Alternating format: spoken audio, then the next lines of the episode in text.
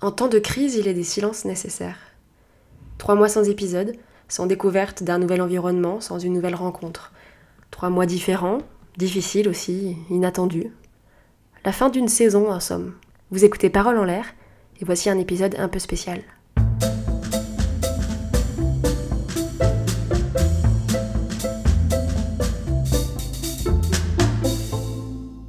En mars dernier, j'ai publié le dernier épisode de cette saison sans le savoir. Nous étions loin d'imaginer que trois semaines plus tard, nous serions tous confinés à nos domiciles, certains en télétravail, d'autres seulement cloués au sol pour une période qui aurait pu paraître interminable. Difficile dans ces conditions de sortir un nouvel épisode ou de parler d'un quotidien professionnel qui n'existe plus ou n'existe pas encore. Et encore plus difficile de prendre le recul nécessaire pour parler d'un métier quand on est parfois touché par l'activité partielle. Ici, on ne commande pas l'actualité, on ne polémique pas sur des décisions, on ne se cache pas non plus derrière de grandes idées sans prendre en considération le réel. On parle de passion et de carrière, on parle de femmes et d'hommes qui permettent à des avions de voler et à des clients de voyager. Juste ça. Et croyez-moi, c'est déjà beaucoup. Alors, confinement oblige, pas d'avion dans le ciel, pas d'enregistrement. Il n'y avait pas d'autres options que le silence.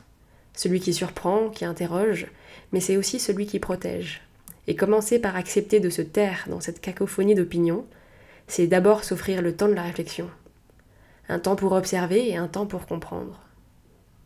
Comprendre que les métiers que nous faisions il y a encore trois mois ont été bouleversés et doivent désormais prendre en compte de nouvelles conditions de travail.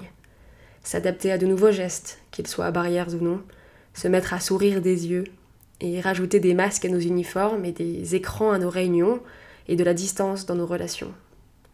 Difficile, et d'autant plus difficile lorsque l'on travaille dans l'aérien. Quand on a la découverte de nouveaux horizons et de nouvelles cultures comme ADN, l'envie de partage et de rapprocher les gens comme motivation pour se lever le matin, et le besoin d'ouverture et de rencontre, et la passion d'accompagner des concentrés de notre humanité s'envoler au quotidien. Ce monde d'après, ne pourra pas nous l'enlever car c'est ce que nous sommes. C'est la raison d'être de nos métiers et de nos industries. Alors il y a eu toutes ces vidéos, ces chansons, ces défis entre écrans interposés, ces photos d'hier et de notre terre vue d'en haut, ce lien que nous avons continué à garder entre collègues, entre passionnés avec nos clients, nos amis, notre famille, pour continuer de voir, même derrière un écran, même si loin les uns des autres, le monde dans toute son étendue, dans toute sa beauté et dans toute sa diversité. Jusqu'à ce que les aéroports rouvrent leurs portes et que les avions se remettent à voler, que le réel reprenne le pas sur les pixels. À quoi ressemblera le monde d'après? Celui que beaucoup appellent de leur vœu, celui qu'on se prend à imaginer meilleur, plus durable, plus juste, comme à la recherche d'un nouvel équilibre. Comme si cette crise avait été en fait une parenthèse nécessaire, un temps de pause salvateur, une revanche de la nature même.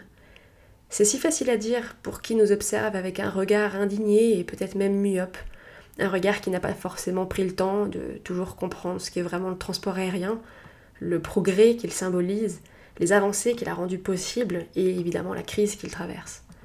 Et dans un monde qui a vu ses frontières se fermer les unes après les autres pendant plusieurs mois, où pour prendre soin de ses proches il ne fallait plus leur rendre visite, où même le repli sur soi a été une condition nécessaire de notre vie en société, on peut se poser la question est-ce bien ce monde si peu mobile dont nous serons si fiers demain?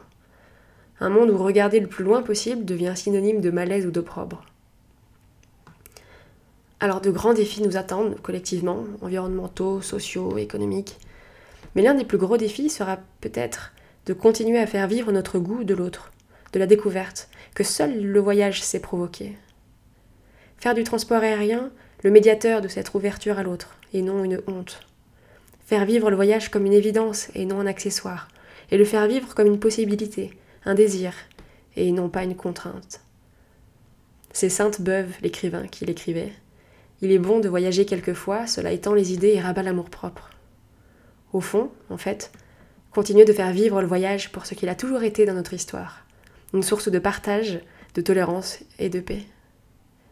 Alors évidemment, j'espère pouvoir retrouver vite mes collègues en face à face pour continuer ces épisodes, éventuellement lancer une saison 3 peut-être à la fin de l'année ou l'année prochaine. Continuer à écouter plus que de parler. Continuer à poser des questions pour mieux comprendre. Poursuivre ces rencontres auprès de femmes et d'hommes de l'ombre qui rendent possible notre ouverture au monde. Nous n'avons qu'un seul de monde, c'est vrai. Et il serait vraiment dommage de ne pas se donner la peine de le découvrir.